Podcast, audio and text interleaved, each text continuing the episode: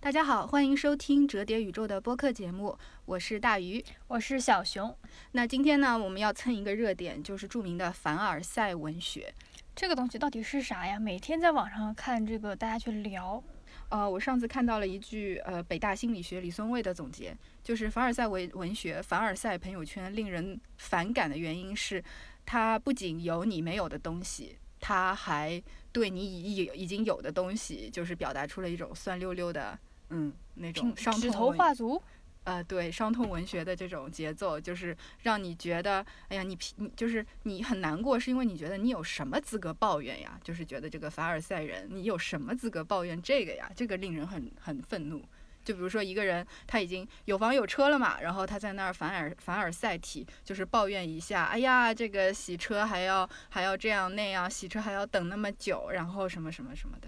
哦，这那我理解一下，这个凡尔赛文学就是是不是？我有个朋友前几天跟我说啊，我这个是四百多万省了两百多万，在这个赛洛城买了一套房子，然哦，后对人家对要对，全款付，我现在用的每天就只能穷的只能吃点自己在家做的佛跳墙，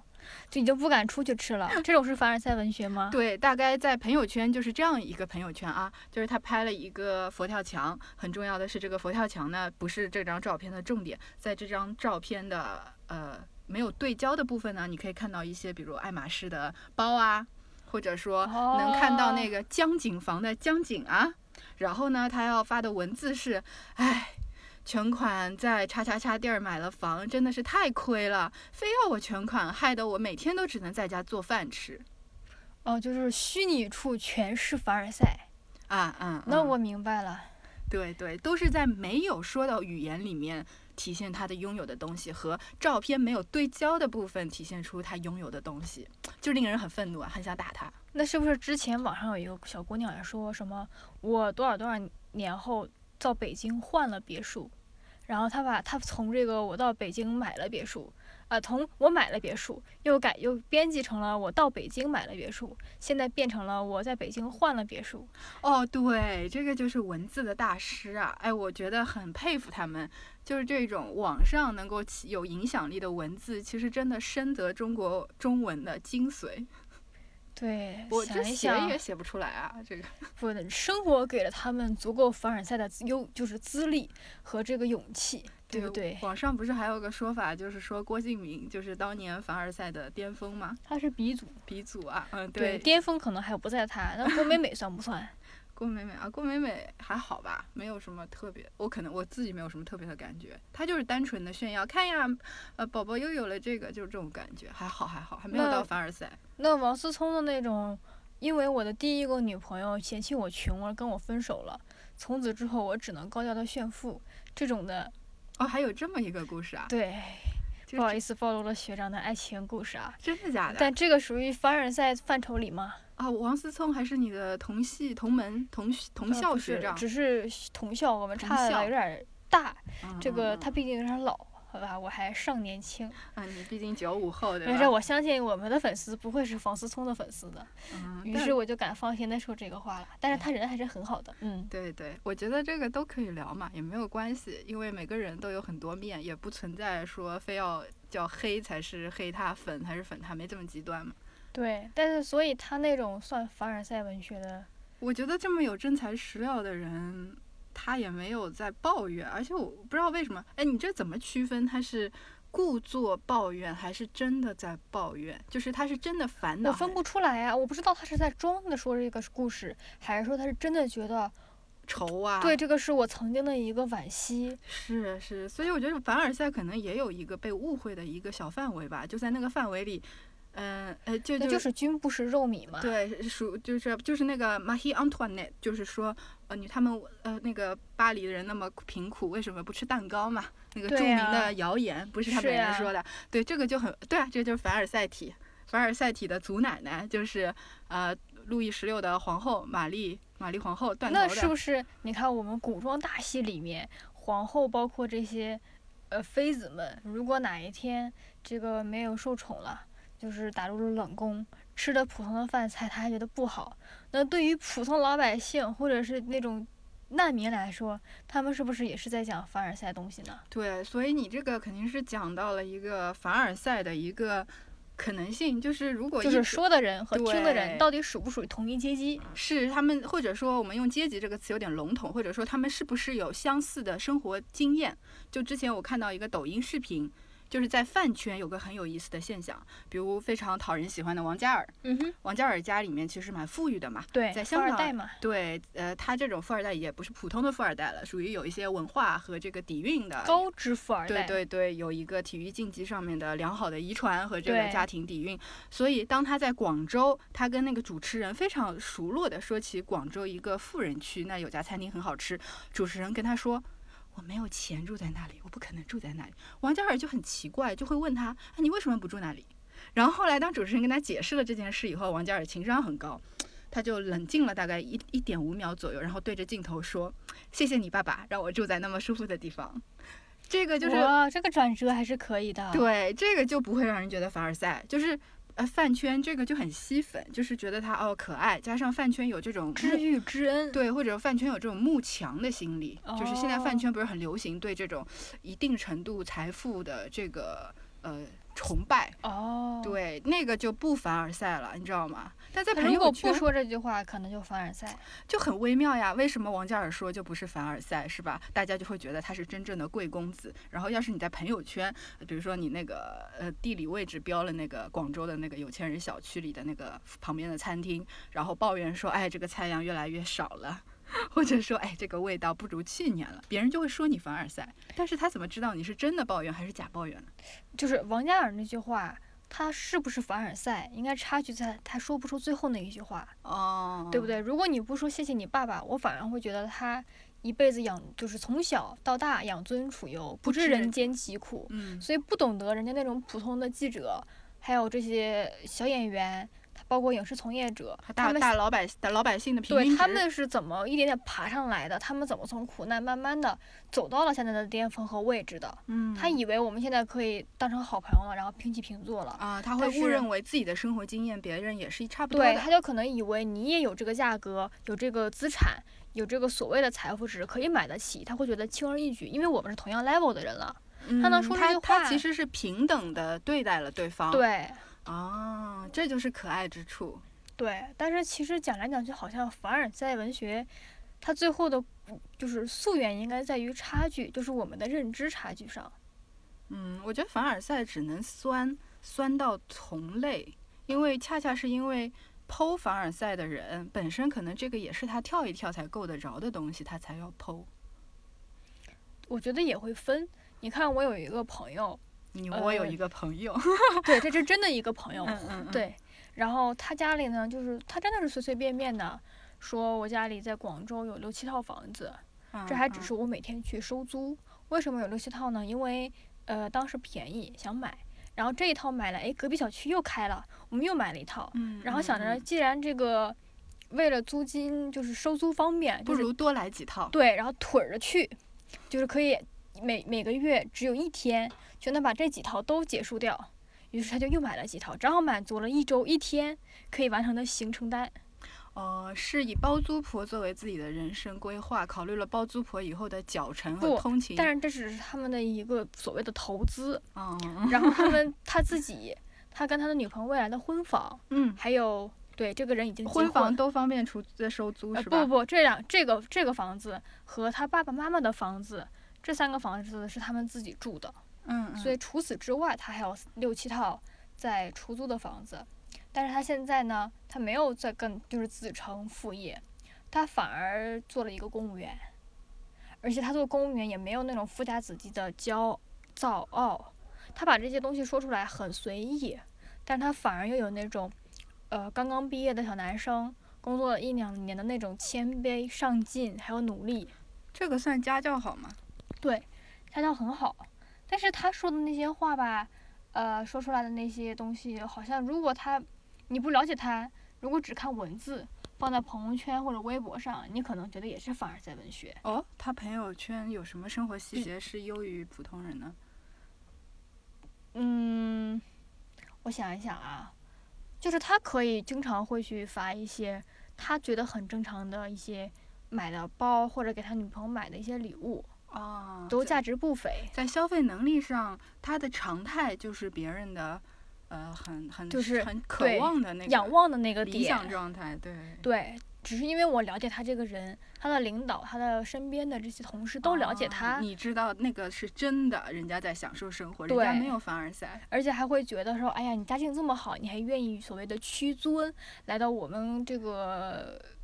政府这种部门来，然后还特别认真负责的来干活，加班也任劳任怨的，然后还特别的懂事儿，就是每次吃个饭还倒酒啊倒茶都特别的懂礼数，还会送嗯领导回去，总之就是服务的很周到，情商很高。嗯，但是如果你不了解这个人，我们光看他的朋友圈，就会觉得啊，这个人一定就是一个高高公子，不愿意吃苦，想要找一个这种铁饭碗，一辈子混日子嘛，啊，对不？对？对，我觉得这个可能，呃，抛开凡尔赛这件事，就你讲的这个认知上，朋友圈从社交网络上感受到的这个信息的元素总组组织成的一个人，其实往往是我们的一个推断，它不一定是真的，甚至它很片面。而且最可怕的是，很危险的是，有可能你的潜意识里面已经有好几个模板去套别人。你好像没有看到很多人的丰富性，就是互联网也只是这个人生活的很多面里面的一个切片，而是把一个切片里的东西很快套到很多模板，就说啊，这个是纨绔子弟，这个是混饭吃的公务员，这个是特权阶级的，呃，花关花系公子户，对对对，然后这个一看就是上班不行的，这个女孩子怎么看就是业务能力很差的，就是她会套一套这个东西，很容易就是把人想成这样子。所以归根结底，是不是凡尔赛文学有一部分是这些没得不到的人在装，希望自己拥有，嗯然后想要假戏真做，其实就永远都是假戏。还有一部分是看的人眼里在酸，导致因为我们不了解，只是有了一个微信，感觉啊他凭什么？嗯，这个是互联网很危险的部分。所以叫文学嘛。对，就是朋友圈看到的东西，这我们之前几期播客也有聊到过，就是像朋友圈看到的这些东西，有时候真的是发也不是，不发也不是，因为人，我们之前聊那个《乘风破浪的姐姐》有说到，哦对，没有人希望跟自己差不多的人过得比自己好，是的，就是跟自己差不多是一个很主观的嘛。就比对如我，我觉得我虽然比你老十岁，但我们差不多。就是这个差不多，不是说非要就是要追求少女感或者什么，就是你知道那个很主观的感觉，就是可能呃生活经验差不多，有些世界观差不多，这种差不多。对，，就是大家的象限宇宙在一个体系里。是是是，我们曾经大概的经历或者喜好，或者是有一些认知是相似的，是能达成对共对识的。那你要是一夜暴富，成了从十现在的十八线编剧变成了这个超一线编剧，是吧？然后跪着求你写剧本，那我也会酸，是吧？可是更多情况下，像我们这种心态比较好的人，就会来抱你的大腿，就是看在古看在昨日的份儿上，来赏我一杯羹吧，那我希望你可以点石成金，我明天就想有这 种借我成吉就。言，对吧？对我等不及，对吧等？我等不及，你可以让我柠檬精一下了。对对对就是对苟对富贵，勿相忘。对这对个对是凡尔赛应该有的这个良好的心态，就是当你看到你朋友圈很优秀的朋友的时候，哎，你要自己感到高兴，就是原来周围的人已经这么棒了，要跟人家学习一下，哎，这事儿是怎么做成的呢？哎，你这么聊着聊着，我觉得凡尔赛文学的出发，它的诞生还有一个是因为它在我的朋友圈里，但是我们还不算好友的，或者是我们哦曾经是好友，他这么牛逼了，但他却把我忘了。哦，你说隐隐的恨，隐隐的嫉妒、吃醋，因为你有你好了，你却没有分我你的那个好，那我是不是就开始觉得你是在装？我拿你的凡尔赛文学来安慰我自己，哦，他没有真的好，对，他才没住上那房子，那房子是他那个上海名媛圈团购的，对，哎，也有这个可能啊。不过这样把人也想的有点坏啊。但总之，我觉得这种呃嫉妒也好，呃这种焦虑或者这种耻笑背后，其实有一个很深很深的更重要的逻辑，就是表达嫉妒和表达不满的人，其实根本上认为自己也配得上那种好生活。是，我觉得这样想还挺乐观的，就是他也觉得那大家觉得自己 deserve it，就是我我值得这个好的，只是我还没得到，所以我看到我认为跟我差不多或者还不如我的人得到了，哎，我不我不自在，我不舒服了。但是它的阴暗面儿也有。哎呦，我嗯好喜欢挖这种阴暗面儿啊！哎呀，你阴暗我阳光，好吧？ 对对你对你来负责。我们一黑一白。对，其实我是觉得他的一开始的就诞生一定是得不到的人发明出来的凡尔赛，对不对？哦，就你是是说 fake it until make it？对，嗯所以应该是那种我我们曾经在一个起跑线上，因为我懒或者因为你太努力，我还是原来那样的原点，导致我们有了差距。然后看你在比我高的那个 level 上的时候，我才有了认为你在凡尔赛的这么一个感觉。啊就假设我们是闺蜜哈，我们读了一个大学本科，对，结果我大三、大四的时候拼命考研，然后呢，考到一个很好的研究生，甚至出国全额奖学金，然后认识了什么很很厉害的什么什么，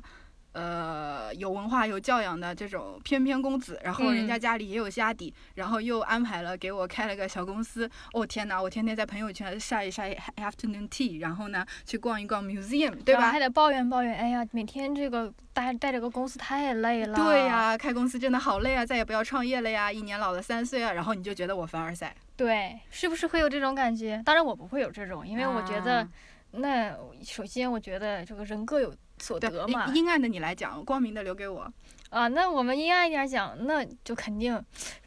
这个这个能播吗？ 啊啊！你你你说的我我你要说什么？我控制不就住我你觉自得己啊！我觉得大家应该能 get 对吧？就为什么会有这种所谓所有的这个今天有一些不方便播的这些话，啊，你要说什么？那就是为什么是吧？就是考研之后出了国得到这个工资，就因为我的这个，我说光明面的啊，就是因为我的眼界提升了呀，我的我的见识、学历对呀都提升了呀那。阴暗面的不就是被包养被被包养了啊吗？不一定的呀，我们也有可能是平等的关系啊。那可是，在阴暗面的人来说，那是不是我在往往上看，觉得你德不配位，那就觉得你包养了呢？然后哦推导出来了，哦，所以你是凡尔赛文学体，就是反正只要咱们家没那个那么多钱，我只要嫁得好，在你们这个阴暗面里看，我就是凡尔赛。就是门不当户不对，那别人必有所必有所图嘛。啊，啊就算是真爱也不行是吧？然后真不真爱也不知道。对，但是你像很多金融的朋友跟我讲呀，这些都是真的朋友们啊，不是这个书里的朋友。有一个朋友，对我有一个朋友，他往往们是自己。很多时候，尤其是已经在事业上很成功的，嗯他们会把婚姻当做一场投资。可婚姻本来就是经济行为，就是婚姻诞生于有这个私有制制度有了以后，那老婆其实也是资产的一部分嘛。啊对，呀、所以对他们来说，要不然门当户不对，要不然你真的有什么我很欣赏，我们可以嗯灵互魂相伴侣，你能对够给我心灵上莫大的满足，我们对从此就再也不孤独了。会对，或者是说白了，你长得好看，你肉体舒服，something 有一些不能播的东西，总之一定是两人有所各有所图，各有可所是得。可是这个我我也要说一下光明面啊，我要把你这个阴暗面熬过来。就是，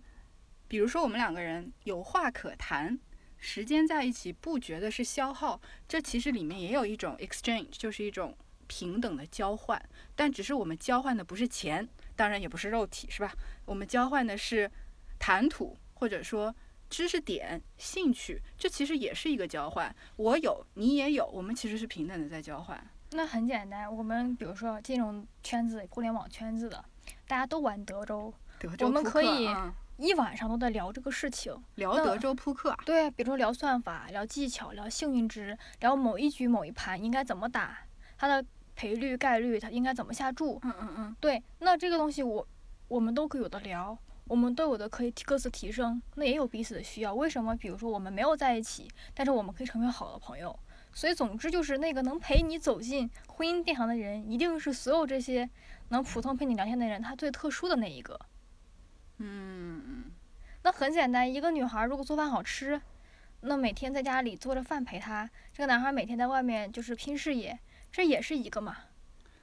对，那那他也图他的饭，他图他的钱，那很简单的一个这道是个理。分工嘛，对啊呀、嗯。但作为一个比你大一轮儿的人，我觉得这个事情它是没有一个界限的。就但是我觉得我讲完了以后，我再也脱不了单了。对我听你这么讲，觉得是有点儿危险。这个我们单独录一期，然后呢，希望那一期聊完以后呢，广大的九五后年轻女性呢，能够产生对这个呃人和人之间亲密关系的豁达，我觉得这个是可以有的。对，这个单独聊一期，让大鱼打开你的心扉，看到更多爱的可能吧。但是那我们就只能聊聊赫尔了，那个时候， Her 啊，电影都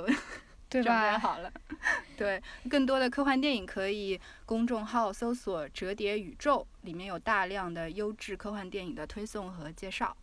对，然然后后说说回科幻电对，影我，们得说回凡尔赛文学。嗯，其实你看影视里、影视电影里最凡尔赛的应该是钢铁侠，哦，钢铁侠可太凡尔赛了，对不对？那人家的这些有钱，有钱到能源大亨，对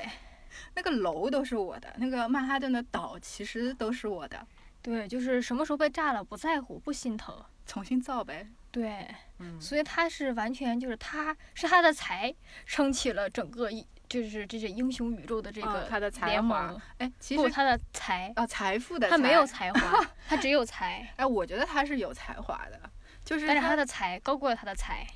嗯，你要这么看，你看你又脱不了单了吧？我就觉得是这个人的人格魅力才能 hold 住他的财富，而且这个钢铁侠当时拍的时候，这个导演就钢铁侠最开始嗯漫威宇宙开始拍钢铁侠，第一部钢铁侠开始，这个导演他本身是拍独立电影的，哦，对对对，然后小罗伯特·唐尼呢本身的这个个人经历也很跌又宕起跟伏，他的经历可真的是跟钢铁侠的人设就是角色小传一模一样。而且他是很有魅力的演员，他演那对个卓别林的那个电影，大家可以搜一下，是个很早以前的一个电影。他演的嗯卓别林的传记，就是喜剧演员其实是最难的一种演员，对，他可以把这个喜剧性里面的这种悲剧性演出来，还挺挺脆弱的那种脆弱的感觉，放在钢铁侠身上挺美好的，就是、因为他曾经大起大落过，他经历过，是我觉得他也失忆过。对，就比如说我看漫威的那个复仇者联盟系列，嗯，我看了好多遍，我到现在都记不得剧情。可是钢铁侠的这个几部的剧情，我是记得住的。我也是，因为这个人格大家会觉得他是真的人。是是他曾是，经高举高打过，但也从低谷里一跃不振过。他没对有其他我们套路的所谓说我们把他送上一就个开挂的那种。，对他是有开挂，但是他开挂开得很合理。对，当然这个钱开的不太合理，但也没有关系，我们可以忍，毕竟他凡尔赛嘛。嗯而且他爸爸也很厉害，他还有个凡尔赛系的爸爸。我觉得他爸爸在那个电视机里面异常的凡尔赛。对，但是想来想去，为什么我们不觉得他是凡尔赛，啊而是说我们去聊到凡尔赛，硬硬凹凹到了他？最开始应该大家从来没觉得他有钱是让别人羡慕嫉妒的，反而更多的是心疼，好像是说他有钱反而是上帝给他的一个公平的一个窗户。啊，那不是蝙蝠侠是一样的吗？对，那蝙但是蝙蝠侠毕竟还傲，然后别人问他你有什么超能力，嗯，他说我有钱，对不对？那人家毕竟有傲的资本，但是钢铁侠从来不说。嗯嗯，钢铁侠比较的美国人。美式的嗯那种白手起家，他们以白手起家的精神为傲，所以不愿意说是父辈给自己的特权。但蝙蝠侠那个比较英伦，对，有英伦的有那什么种说什么。对贵族我有的骄一傲的种资本对我最近一直在看那个《唐顿庄园》，哦，那可真的我看了五六遍了啊。就 Downton Abbey 这里面的那种贵族的气质，它其实是比较偏 chivalry，就是那种对中世纪的骑士风。他们这个价值观和社会制度诞生下来的一个贵族的傲，往往跟那个责任感和荣誉感有关联，所以是这样一个逻辑。这跟美国的那个呃，美国这种。后来崛起的新国家追求的这种西部牛仔精神，其实是两个文化系统。对，它是相悖的。嗯，它是不同的。所以你看，欧洲人、英国人他们会守着一个城堡，我守着它不是因为它值钱，而是因为它是我们家族曾经承载的一份记忆。嗯就这份遗产，不只只是它的钱本身或者它的土地价值本身， ，legacy 对，它是嗯一个家族的所谓的一个、传承。，对。嗯、那你像美国，我为啥守这个房子？因为是我买我买的，老子一分钱都是我老子赚的，对不对？对对，我往回往回数一数，这国家也没多少年历史。 对，所以想来想去，这个你看英国的凡尔赛我们就不讨厌，那美国的凡尔赛有的时候烦着烦着我们也烦起来了。呃，也是因为美国没有文化底蕴。对，嗯，所以好像聊着聊着，这个凡尔赛文学差跟这个普通真的这个名媛和高富帅，或者是这种贵族差的应该是那种文化底蕴。